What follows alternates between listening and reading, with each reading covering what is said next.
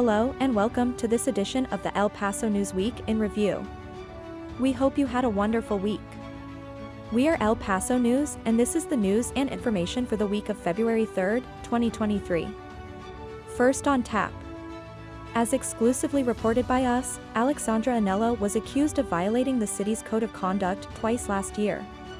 According to the two complaints filed against Annello, she was verbally abusive to two staff members.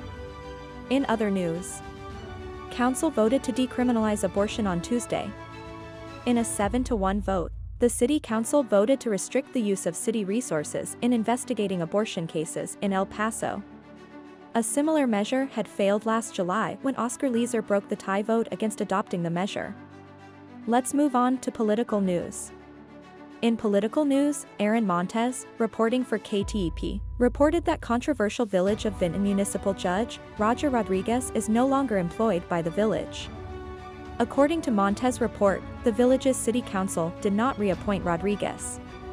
Rodriguez became controversial in the Yvonne Rosales controversy when tape recordings of Rodriguez, seemingly threatening the family of Alexander Hoffman, a murder victim of the Walmart murders, were disclosed in court.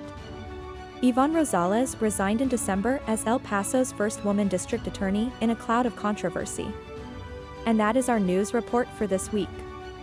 Thank you for joining us today. This has been El Paso News Week in review.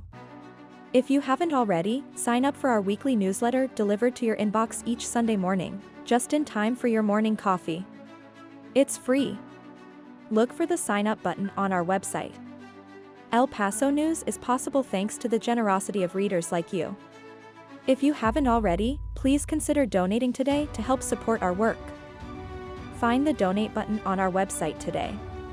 All donations go directly towards bringing you the news and information that is important to you. Have a great weekend and we'll be back next Friday.